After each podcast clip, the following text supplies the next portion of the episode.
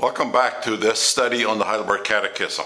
Uh, we are walking through uh, briefly um, with the uh, question and answers of the Heidelberg Catechism, which is confession of faith, uh, uh, which is a creedal statement for the Reformed Church, but it's also a very personal confession of faith. The last time we talked about how uh, Christ has taught us the sum of the law in terms of love God and love your neighbor. That moves us on to question and answer number five in the Catechism, which now, in response to the law of God, is love God perfectly and love your neighbor. The natural question that comes up well, is it possible for anybody to do that? Can we perfectly love God and love our neighbor? And of course, the answer is clearly no, we cannot. But what is interesting about uh, uh, the answer, which actually says, No, for I'm prone by nature to hate God and my neighbor.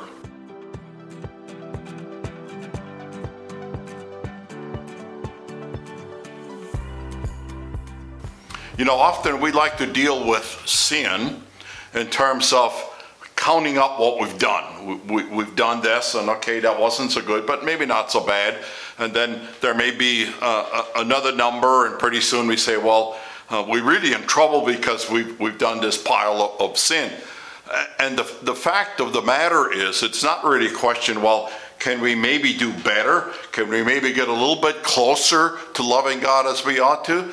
But the real question is not counting up the sins, but what's even in our heart. And so the answer uh, that the authors of the Catechism give us is not, well, you can only get up to maybe 90% obedience or 50% obedience, even, or, or any.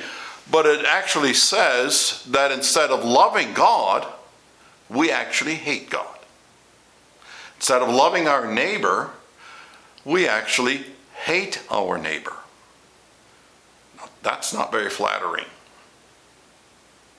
that really gets very personal. What do you mean I hate God and I hate my neighbor? Well, of course, it's talking about the actual condition of man. And the reality is that that's the opposite, right? We are to love God. Now, in effect, what we do from nature, inherited from Adam and Eve, uh, is to hate God. So it's not just all about the things that we do or don't do, because what the question is really dealing with is where does sin come from? Why do you do something? Why does anybody do something uh, either in, in total uh, violation of God's law or maybe halfway close but still not perfect? Uh, we don't treat our. Uh, where does that come from? Well, ultimately, all of our actions do come from what's in our heart.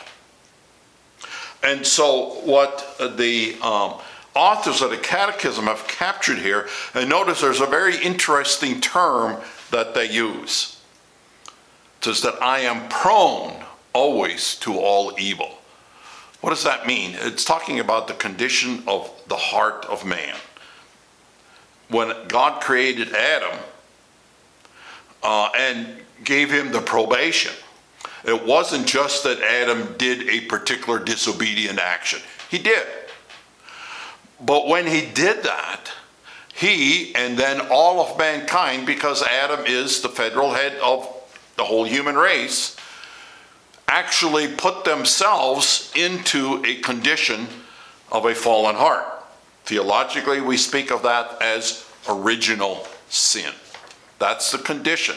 And from that condition, it's now a matter of what is what one is capable or incapable.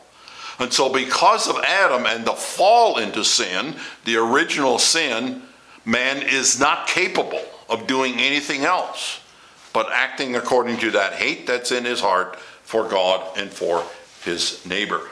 That's a teaching that's often rejected by many. But if, here's the thing if we don't really understand the depth of sin, and the reality of that fall, we won't really have a very good appreciation of what salvation is. So keep in mind that the authors of the Catechism are leading us. Right now, it leaves us in a very bad spot. But we, are, we want to see what salvation is. And as we go forward to talk about this, this gospel message in the catechism, uh, we will begin to see what the answer is to this reality of our fallen nature of sin.